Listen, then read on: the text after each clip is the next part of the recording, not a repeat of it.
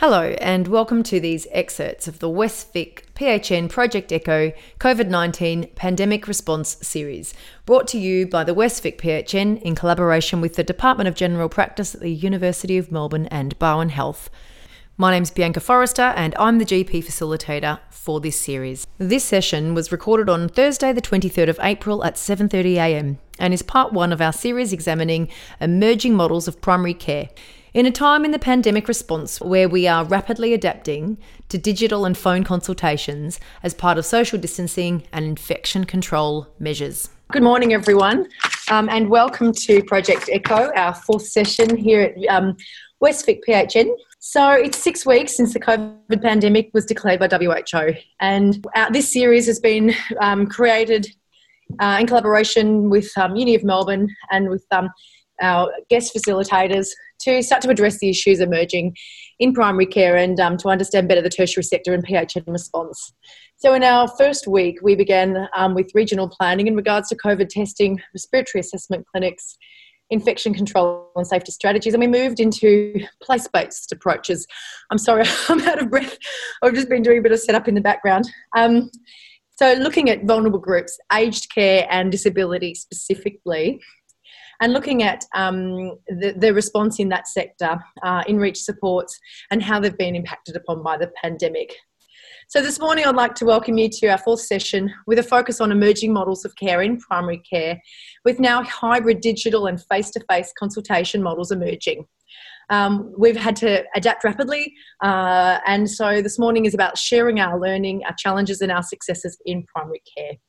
I'm Bianca Forrester, I'm a GP, and I'll be facilitating this morning's meet, uh, meeting. I'd like to welcome all the participants now to begin to introduce yourself in the chat. I'd like to begin this morning by respectfully acknowledging the traditional custodians of the land upon which we meet today, and I'd also like to pay my respects to elders past, present, and emerging, and extend respect to other um, Aboriginal people connecting in today.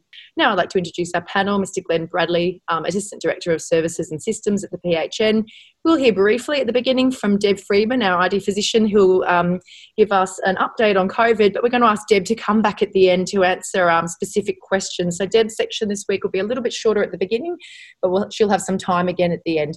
Dr. Jeff Urquhart is coming with his hat on as GP and RACGP Practice and Technology Management Committee member and he'll be orientating us to some of the frameworks um, around ECHO and some guidance that's um, been put forward. And we welcome Dr. David Wilson, um, GP Principal Partner at Lister House Clinic, who will describe to us some of the on the ground um, activities in his clinic in Horsham. Amanda Wilson also um, will represent some of the work that she's been doing as part of the team. And we'll finish off, as always, with Kate Graham, um, Health Pathways Editor, and we'll hear what, how to um, go from there. So I would like to now hand over to um, Glenn Bradley please introduce yourself and let us know, give us that update.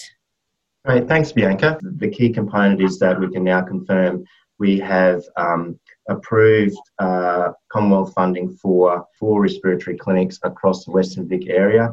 Uh, Ballarat is up and running, as is uh, one in Geelong at Cardinia Health, and we've, um, as of the end of last week, had approval for uh, one in Ocean Grove and Lister House in, in Horsham, and we're hoping to, to have a fifth come online in the next um, two to four weeks as well. But for, for, for me, I think today's session is, is really important because uh, I've heard it said a couple of times, but it's really been a bit of a once in a lifetime scenario that we've seen where uh, we've seen telehealth become front and center as part of core practice.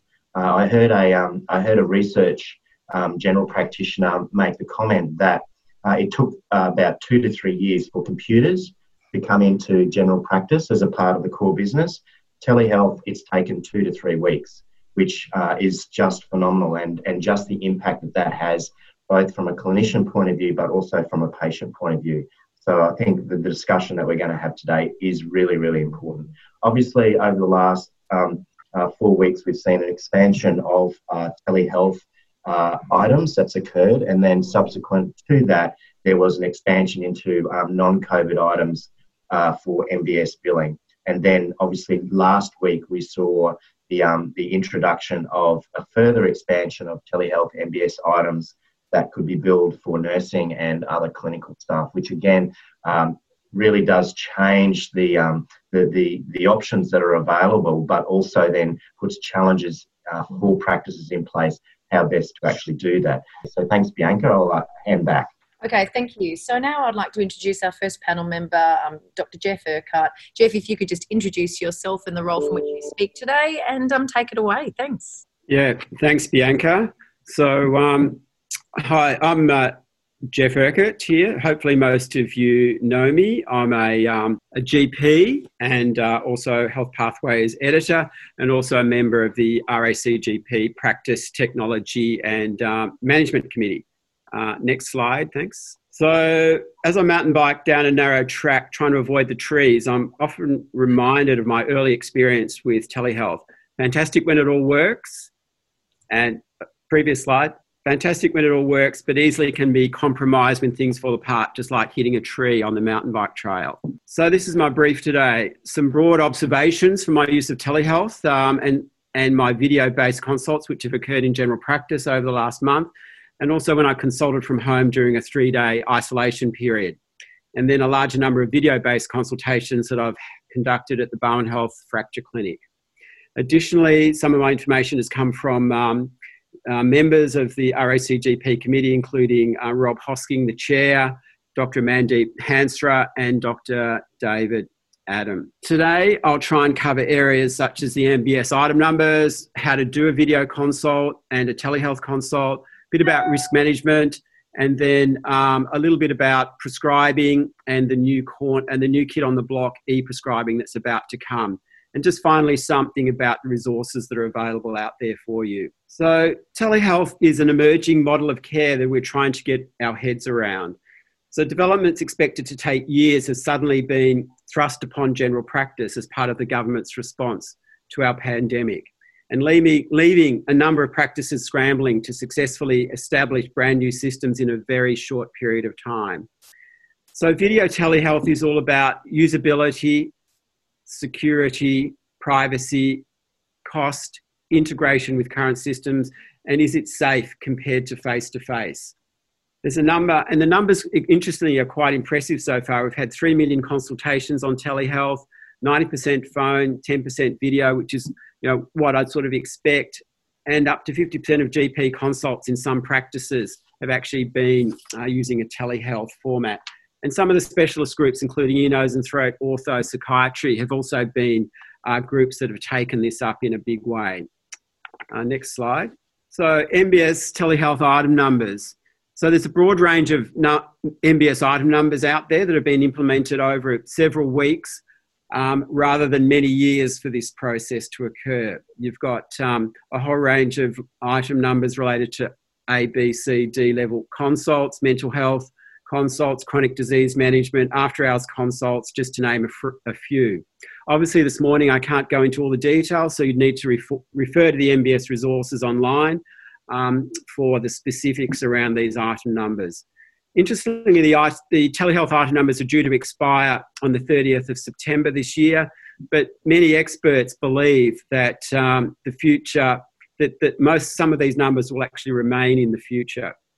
So there's two ways you do telehealth billing. There's bulk billing um, with a bulk billing co-payment for concession card holders, children under 16 and vulnerable groups. And then for the rest, you can, you can bulk bill, but there's also the potential to private bill with a gap. Um, so telehealth um, can be conducted multiple times on a patient per day. Maybe two might be reasonable. And you can also do telehealth in the morning and then maybe a face to face consult later in the day. Obviously, email and online chat does not um, get over the line as a as a as a MBS item number. And interestingly, also the, the PIP has been doubled if you open for more than four hours a day. Um, so a little bit just about how to do these um, consults. So it's relatively easy, obviously, to do a telephone consult, but not necessarily the most effective in a number of ways. And many have discovered that the video telehealth consults, there's really no easy answers um, as to how to embrace them. Equipment needed a webcam um, or a smartphone or a laptop with a camera. there's lots of software out there, and this is where it gets a bit confusing. Uh, I've used Health Direct at the hospital and in general practice, Doxy or GP Connect that are fairly simple to use on a smartphone. There's also something being set up by one of the local um, consultants um, in this space as well, Dr. Uh, Adam Roberts. But things like Zoom, Skype, FaceTime, MS Teams, GoToMeeting probably aren't safe enough to use. So initially, you need to decide can this just be a telephone consult or am I going to try and do video um, to get a better feel for what's going on? So, telephone generally, if it's an uncomplicated set of symptoms, just administrative type consult. But the video offers so much more richness in its, um, in its um, breadth. So, you've got visual information, uh, you've got diagnostic cues when you look at the patient, you've got a therapeutic presence, and you can sort of assess whether the patient's uh, you know, it's better for sicker patients and patients with comorbidities. So the process, um, look, it's all there on health pathways, um, but just to go through this in a bit more detail, obviously introduce yourself, identify the patient, was the patient expecting this to be a video telephone consult, and describe that this is occurring under a C19 pandemic. Uh, you need to um, um also find out what the patient wants out of the consult, gather your history in the usual way. And then if you're doing video, then you've got extra cues such as, um, you know, does the patient look sick? Um, you know, they've got respiratory distress and a whole range of other things that you can do to get the patient to, to interact with you. And then sometimes you've got devices at home such as blood pressure machines, um, thermometers that can give you other information. Obviously, you need to advise the patient about the billing, whether it's being bulk billed or whether there'll be a gap privacy, such as making sure that the, um, uh, you know, the, the consult is not being recorded. So, and then obviously you have to have a safety and quality around what you're doing. So, when to use? So, it's obviously for patients who are vulnerable and don't need to, don't want to come into the practice. Um, when you're issuing doctor certificates or repeat scripts or updating referral letters, mental health counselling, routine chronic disease checkups, and obviously patients who may have COVID 19 symptoms we don't want them to enter the practice. If you want to add in video, then I think you've got to choose the right demographic. I usually try and think about an 18 to 50 year old group as my group that's going to have the technology. Where you want more assessment than the phone can provide. And uh, also, you want quieter periods to start off so you're not sort of running you know, a busy afternoon or morning clinic Nursing, nursing homes can also be a good area to start if it's supported by uh, your nursing staff in the facility or relatives. And you also need good support from your front desk practice managers to assist with technology and bookings. Uh, just a little bit about my own experience with patients who've had the telehealth consult process. They've certainly been highly value, valued, and with the video, you get a personal connection to the patient and interestingly, the patients say that they're very happy to pay for gap consultations when the video is there compared to a telephone. And also, it's extremely convenient as they don't have to drive to the practice or wait in the practice. Obviously, risk management is quite important when we're talking about telehealth. So, certainly, there's certain patient groups that I wouldn't do telehealth on. So, if you don't know the patient, then it adds a bit more difficulty. But this may be okay if they're urgent patients that need to be seen. Certainly, with unknown patients who are requesting S8 drugs is a no no. And obviously, any consultation with a patient needs to be examined. And also, if the patient has significant symptoms and you want them um, to be examined. You always need to get the patient consent for the consultation, try and ask where the patient is. As I had one patient where I did a video consult while he was driving his car and then parked in a shopping centre. Sort of worked, but you know maybe I should have done it at another location. And also, is there a third party in the room? Document everything as you would for a face to face, and just apply the usual code of medical practice.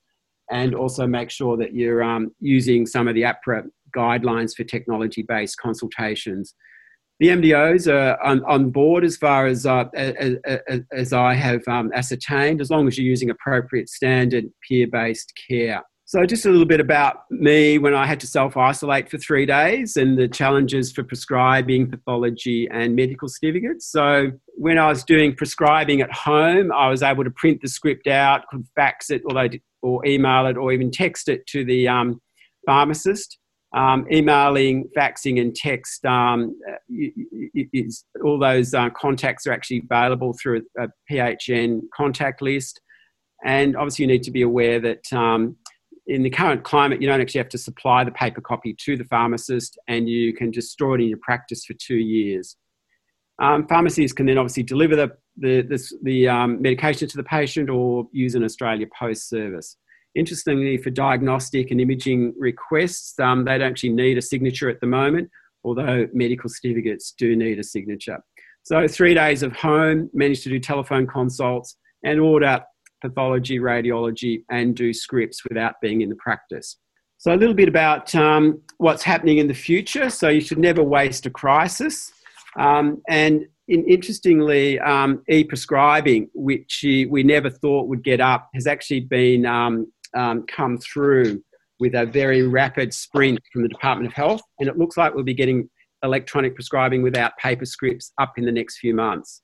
So the GP software vendors have all indicated that they're rapidly developing capability in this space. And so we've got best practice Zedmed offering um, this capability in mid-May and medical director certainly says it's well on its way. So this works um, with what's called a prescription um, service where the um, using ERX or Medisecure, where the script is sent up to a central server and then the pharmacy pulls it down with a token uh, which can either be an SMS, email, or a paper docket that the patient takes to the pharmacy to obtain the script. So that's certainly something that we were dreaming about and may actually come in in the next couple of months. So watch this space. Um, and finally, in my last minute or two, um, just a little bit about resources. There's a whole stack of resources out there. Um, some of the important things, ask other colleagues who are using the software look at health pathways. There's an Exit COVID 19 health pathways um, page, which has a lot of the process and a lot of what I've spoken about today.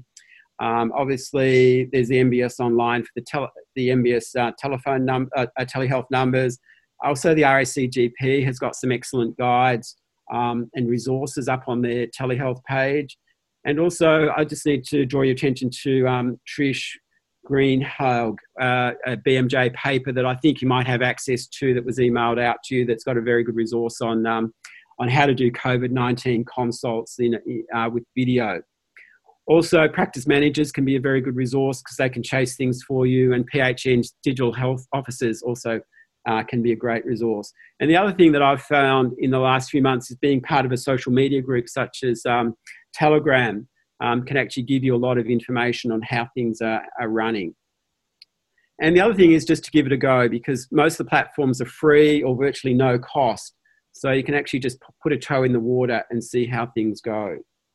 So this is the um, Health Pathways resource that's available, uh, the RACGP um, telehealth resources. And this is the um, Trish Greenhalgh's, the Oxford, Oxford, Oxford GP with her BMJ paper and a sort of a nice little flow chart that's a very practical way to look at a COVID 19 consult. And finally, um, I'd just like to say that there was a recent Pulse IT survey of GPs in April that asked GPs as to whether they thought healthcare will revert to pre pandemic workflows when it's all over. 17% said yes, 83% said no. So I think telehealth is um, maybe having a bit of a foothold in the future of the brave new world of consumer centered healthcare. So, thanks very much for attending and listening. Thanks, Jeff. All right, thank you very much. And, and um, hopefully, if those resources haven't come to you, through to you, we'll send them to you in the next day or two. So, Jeff's provided us an overview of telehealth. Thank you very much for doing that. And then now let's contextualize it by putting it in the place of COVID 19, which um, leads me to introduce our next member of the panel, Deb Friedman, to give us a, a, a brief update on COVID 19 in our region. Thanks, Deb. Thank you, Bianca. Um, good morning, everybody. Um, please don't take notice of my teeth. They're, it's an it's an unusual look, but I do have a full set of teeth. Um, so I wanted to give a very brief update on where things stand right now. Um, as everybody's aware, there's about 6,650 cases in all of Australia, with 74 deaths. We've done nearly a half a million tests within the country, 1.5% of them being positive Within Victoria, our numbers are staying fairly steady at 1,336 10% of cases in Victoria are ones which we presume have occurred through community based transmission, where we don't know exactly um, what the link was in those cases, but that's staying steady at about 10%. There's been um, a slight increase in numbers in Victoria and a little bit throughout the country in the last week because of repatriation of people from overseas and an increased amount of testing. Um, the numbers locally. So the number in Geelong has gone from 62 to 63, but we believe that that increase is because of a reassignment of numbers based on where people actually reside, not because of a new infection. Um, same numbers on our surf coast. The numbers in Ballarat got downgraded from 10 to 9. Once again, I think it's a reassignment based on geo- geography. And then the same numbers in the Grampians region and Warrnambool. The doubling time, which I've referred to before, now sits at 24 days. When we spoke last week, it was about 18 days. Um, locally, we're continuing to test extensively, and obviously, um, we'd already heard from Glenn about the increase in the number of clinics um, within the region that are capable of doing tests. The testing criteria, which everybody's aware of, you don't require any epidemiological criteria, but fever without any other diagnosis to explain the fever or an acute respiratory infection. And if you're a close contact of somebody who's had COVID 19, you can have more mild symptoms, such as potentially rhinorrhea, loss of smell, nausea, vomiting, diarrhea, could all fulfill criteria for testing. Um, in Victoria, currently, there is 29 people in hospital, 12 in intensive care. What we do know in Victoria is slightly more than 10% of cases are in healthcare workers. Not all of these cases, so there's 163 reported in Victoria in total.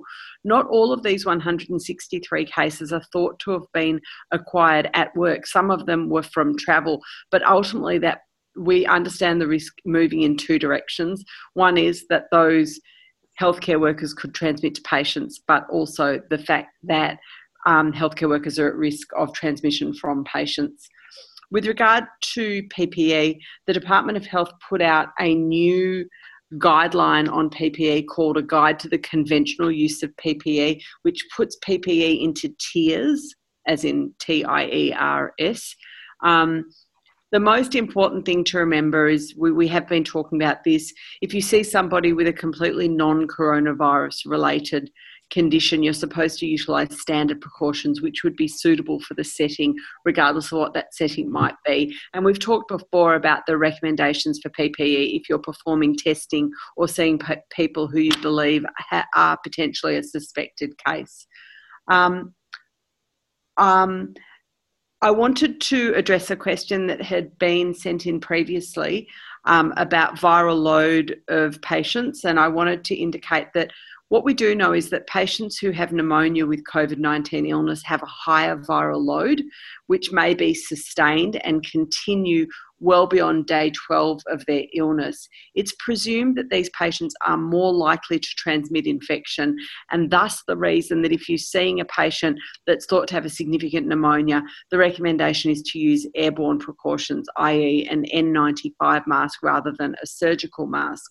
However, those patients with a higher viral load even though they might be more likely to transmit, it doesn't influence the illness in the recipient it is thought that the illness in the recipient um, is more related to their own immune response, not related to the viral load that might be in the person that transmitted it to them.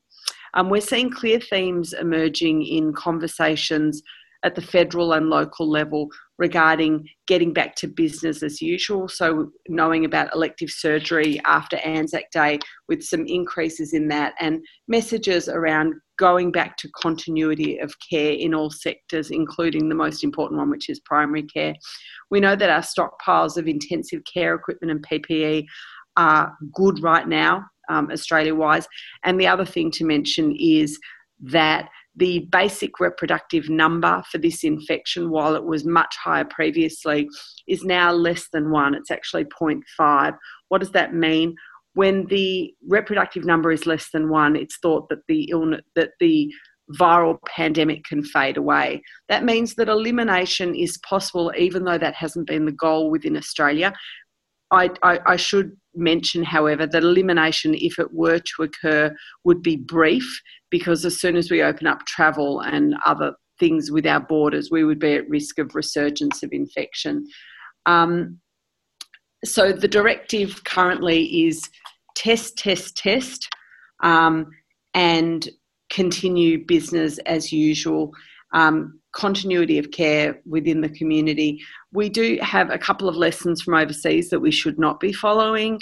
Um, some countries very quick to want to get back to business as usual when they're still having a very large number of new cases and a large um, number of deaths daily, which is not something that Australia is following um, thankfully. And then just to also highlight to you that the Department of Health had come out with a directive on about three days ago regarding pregnant staff, mentioning that beyond 28 weeks, they said that they should not be having any patient contact at all. Not even regarding coronavirus, but no patient contact. That's now been revised as of last night and it's come back to a more sensible level of saying that if they're well, they should take all precautions. It would be better if they weren't specifically working in a coronavirus area, but they should use their own sense um, beyond 28 weeks. Um, that's all that I had to say, and I'm happy to take questions at the end. Thank you. Okay, thanks, Deb. And um, as we've done in the past, if you've got um, infection control and COVID related questions or other questions for Deb, please just pop them in the chat. Deb, Deb will be keeping across that chat. And um, certainly, if we haven't, um, the questions will bring it back for a rapid fire five minutes at the end. All right, so thank you. And um, now I'd like to hand over to Dr. David Wilson from Lister House in Horsham. Dave, if you could introduce yourself, and I know that Amanda's with you. If um, we get time, we are running tight, but we will love to hear from some of those experiences of Amanda as well. So um, I'll throw across to you, um, David, if you're able to pop yourself off if you can turn your video on. Oh, there we are. I can see you. David and Amanda, welcome. Um, Good morning, everybody. Take it away. Yeah, so uh, look, it's um, some of you would know me, some of you don't, but um, I've been a GP in Horsham for 30 years. I'm uh, very involved in GP obstetrics, pediatrics, and some teaching in Horsham, and uh, some of those areas have changed dramatically over the last few uh, months. Um, with uh, regard to the, the hospital side of my work, that probably hasn't changed all that much, although the background meetings and preparation and stress has been uh, a, a new thing. Um, but the sort of day to day functioning in terms of uh, birthing suite and that really hasn't changed for us at the present time. The teaching side of things, uh, and those of you who are um, educators, um, that has changed dramatically um, teaching students. Um, we have Deakin students teaching them um, in a telehealth setting is is quite a, a, novel and challenging thing, and difficult to um, get, uh, I guess, adequate uh, clinical experience for the students. And we uh, will have a new registrar starting soon, and and that will be a challenge if there's really very few face-to-face patients to see and discuss. Um, telehealth has um, been a challenge, uh, partly technologically.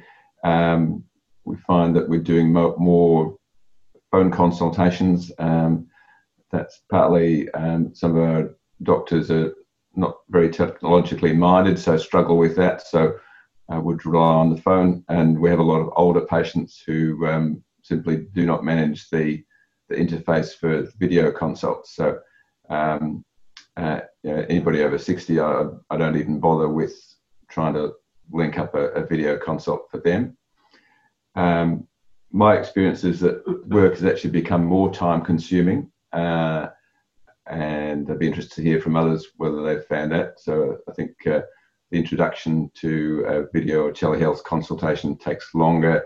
Um, the process takes longer. Uh, all the bits of rounding up at the end also take longer. So I find my working day is extended rather than shortened. Um, the plus side is uh, we can now get paid legitimately for following up uh, results and uh, progress, uh, something we would wouldn't previously have got paid for, but might have just been a simple phone call to the, the patient, which would, would have been unpaid in the past. So that's one of the bonuses that we see for the future, and hopefully that will uh, continue. Um, manpower, I think we've been lucky that we haven't had any uh, real COVID cases in Horsham, but uh, I think if that escalates, I think that is going to be a, a difficult thing. Uh, we're a reasonably large practice. Uh, the uh, degree with which various doctors feel comfortable or not comfortable with dealing with the sticky patients, uh, with the COVID patients, I think will mean that if things do get worse, the uh, more infective or potentially infective patients will fall to a small number of doctors who will uh, will take the load, and uh, it's not going to be evenly spread. So that's one of my concerns, manpower wise. I might hand over to Amanda, and uh, she can fill you in with what's happening more in the community. Thanks, Amanda. Um, so my role is I work at Lister House Clinic alongside the doctors as well. Um, I'm a registered nurse with other um, qualifications as well. But my role really has been um, organising where the clinic is specifically at and how we can actually deal with these people. So the actual policies, procedures, how to do that. And we've had to deal with everything, as David was saying, for patients, uh, the doctors alone who you know are getting sore necks now from using phones and having to source headphones that we didn't have. And Harvey Norman ran out a long time ago, and so we've had just little things like that that have made it incredibly difficult. We can't travel anywhere to to go get other ones. So trying to source things like that has been challenging. We actually have set up an email system that we put out into the community that people can email in because we've only got eight phone lines into our clinic at any time anyway. So I'm sure other people have that difficulty that if all the doctors are on the phones or the nurses are ringing care plans, uh, then we, we um, even though we have four allocated to the front desk, that's just becoming um, critical in its mass of how many people are trying to ring in. So we've set up an email system that works really well they get a, a message as soon as they email saying it's triaged. So you have to wait in turn. You might not be answered straight away. Obviously, if it's an emergency, etc. Um, that's been working well for that overload. I usually get people complaining um, about they can't get through, particularly with we've got no flu vaccines either. So that's just funny, not. Um, so the other thing I've done in the community as well is I, I kind of panicked straight up. Horsham is unique in the fact that our community is fairly contained. Um, so what we did was we set up a local group that um, was to do with local businesses and other people who, you know, everything from the food bank to Red Cross, etc. Um, and what we've done is organised a central number that everybody and anybody can ring. So if you're short of toilet paper or you've got a health question or you're having um, domestic abuse, everybody can use this one phone number that's actually done by one of the local community groups. They're manning it, and then they send the person in the right direction and give them um, assistance that way. So we've got the ability um, and the uniqueness to be able to uh, develop that sort of core central community group, which a lot of other people, places might not be able to do as well. So we kind of feel like our communities really come together, and with this phone number that is being used quite significantly already because we've got it out there really well. Um, and we've found it instead of turning into COVID questions, it's now turning into sort of that mental health question. So our community group has definitely changed from not worrying as much about COVID as it is now. It's turned into sort of mental health and job losses and people's anxiety and stresses. So um, we voted last night. Every other group we've been with is starting to go fortnightly, but everyone voted last night that um, it was actually going to continue weekly because they felt well the community contact as a whole was was excellent. So I was really pleased about that. So that's probably one of our biggest changes is it's rotated very quickly from just sort of medical issues now to community issues for us. So. Thanks for sharing that, Amanda. And there's one more story that you told me last week that I'm keen for you to share, which was um, that because of your engagement with the community in this way and responsiveness to their social and mental health needs, which of course I know a lot of GPs are, you know, describing, uh, other clinics are describing, but you mentioned that you'd managed to convert a treatment room across to become a mental um, health, tele e-health or allied health model. How's that? Has that worked? Yeah, we have um, we have a counsellor in in the clinic that we've set up and and putting out there with the community groups as well. So that's working really well. She's doing telehealth. Um, they, we still do a mental health care plan over the phone. We still sort it through her, and she actually rings and books them all in. And she's um, got very quiet there for a minute, and now she's inundated again. So Um, it's also sort of reallocating of resources, um, as I was telling you the other day about our care plan nurses as well, um, and actually our clinic nurses because we've got quite a lot of them, and their jobs have specifically dried up because we're not doing small elective um, procedures within the clinic. Uh, so we've got them looking at stuff that we've been wanting to do for a really long time, such as you know the um, cancer care plans. So we've now contacted um, people who are in that group um, and giving them the availability that um, they can actually do care plans for their um, issues if they would like. So we are trying to reallocate resources. So it's actually working really well at the minute. Fantastic. Thanks for sharing that. And I'm wondering if, um, you know, as we continue to discuss telehealth over a few weeks, you know, I think we've got this guidance piece that, and we're very much, oh, it's hard to show, share these.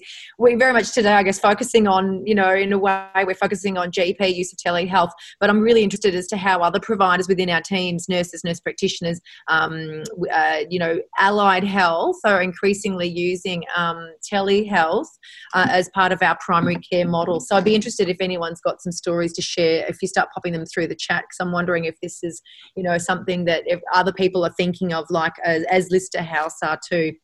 All right, well, thank you to our panelists. I'm now going to move on to some questions. So that concludes our panel presentation for the morning. Discussion during our interactive focused on the key themes of mixed billing, the issue of following phone or digital consults with face to face, and how then to justify the application of a second consultation number. We discussed the handling of S8 drugs and prescription drugs of addiction, the high administrative burden of telehealth, uh, we talked about phone versus video consultation, common platforms, and feedback about what was working well and what wasn't. There were some concerns about the learning needs and capacity to teach GP registrars and medical students at this time, and ongoing discussion about the pleasure and nuisance of wearing scrubs, who was wearing them, how often to change them, and whether it was worth all the fuss in this time. So, this segues nicely into the last part of uh, the morning session a rapid five minutes of answers relevant to infection control and COVID to be answered now by ID physician Deb Friedman at the close of this meeting. Um, thanks, Bianca. Just a couple of um, questions coming through the chat. One was about patients who have coronavirus um, related pneumonia. Um, I just wanted to mention while a lot of them would be in hospital, in younger patients, they can have surprisingly minimal symptoms despite having radiological evidence of pneumonia. So you may still have patients with COVID 19 pneumonia in the community and therefore potentially with that higher viral load that I mentioned before. So, not always the case, but especially in younger patients, they could have surprisingly minimal symptoms. With regards to examinations like eye examinations, in the absence of any symptoms in the patient that you're examining, the recommendation, according to the usual tiers of PPE, would be that you would utilise standard precautions, which would be things like hand hygiene, and it wouldn't include a mask. However, I acknowledge that doing things like a slit lamp, lamp examination gets you into close confines with the patient, less than 1.5 metres. And in the era of social distancing, it's not inappropriate to don um, a surgical mask, although not necessarily required. Um, I wanted to quickly touch on wearing scrubs. Obviously, they're easily washable and it means you're not contaminating your clothes. But given the extremely low prevalence of coronavirus and the very limited number of new cases, um, the widespread use of scrubs is certainly not required, although I fully acknowledge that I've always loved the idea of going to work in scrubs. They're not necessarily required from an infection control point of view. Um, the message that came through for about changing in and out doesn't make any sense, as you mentioned, to be changing in and out of scrubs during the day. And if you're going to be wearing a um, a set of scrubs. The idea is, is it's supposed to be in front line in a coronavirus ward where you wear them all day and then you take them off, you shower, and you throw them in the wash. So probably not required, although every I think the scrub um, manufacturers are doing well out of this pandemic. So let's not let's not um, compete for their livelihood. And then finally, just the hospital obviously is open. It's been reasonably quiet during the lockdown period in all domains, but it's certainly open for emergencies. Um, but just keeping in mind that the emergency department is open for emergencies. I've been told um, by the ED to just reiterate again that it is for emergencies. Um, we've had GPs sending in patients urgently at 10 o'clock at night for testing for coronavirus. Um, when they were not extremely unwell and could easily have come in the next day because we've got testing every day of the week. So just indicating let's utilise it for emergencies. Um, and that's, um, I, am just looking at. Deb, there's one more in there. I understood surgical mask stops you from passing on to others, but an N95 stops you from catching anything. So are immunocompromised docs wearing N95 for all consults? Um, thanks for that question. Immunocompromised staff, I guess the first thing to say is should consider the areas in which they're working in. Um, I think wearing a surgical mask is still adequate for immunocompromised hosts. And the, the, I guess what was written there is not strictly true. That both masks work, in both directions in terms of transmission, but surgical mask would be adequate. Thanks for listening, and please come join the conversation again next Thursday, the 30th of April, 7:30am via Zoom. We'll continue the conversation about telehealth, and you can register at the Westvic PHN simply by googling Westvic PHN Project Echo COVID 19 series. We'd love it if you pre submitted questions to our panel of experts in content and experts in context, that is you. And Dr. Kate Graham now closes our meeting with updates about relevant health pathways and the new mobile app. Okay, thank you, everyone. Um, some of you may have noticed that um, on Health Pathways, there's been a little banner at the top of our usual site saying that we're um, moving to a mobile friendly platform. And I wanted to let everyone know that on the 28th, we'll be moving across um, that move comes with a new web address. Um, the old web address will automatically transfer you across. Um, however, you will need to have a new login. This is the um, sort of appearance that the new site will have. Um, it's definitely a much better sort of appearance when you're using it on mobile devices, um, and a lot more people are using mobile devices these days in the world of telehealth. So it's good timing from our point of view. So if you don't um, have your login password, it's a common password and login for everyone. Um, so it's Westvic and then Pathways with a four for the A. If you have any trouble, the email link um, will be on the website. Um, there'll be people on hand on the 28th if you have any trouble logging on. Uh, but definitely keep sending us feedback um, to request topics, add information, let us know that anything's not working or not correct. There's so much change in this evolving space. And I think, in terms of things like the MBS, there's often not an absolute answer as yet because I think often they're working it out themselves. Um, so, any up to date information that we do have will be on our sort of pages like the telehealth page. So, we've got links to the MBS sites there where they've got lots more information and all their fact sheets. Um, so check that out. The telehealth page, as Jeff said, is a really good one um, with lots of information on there.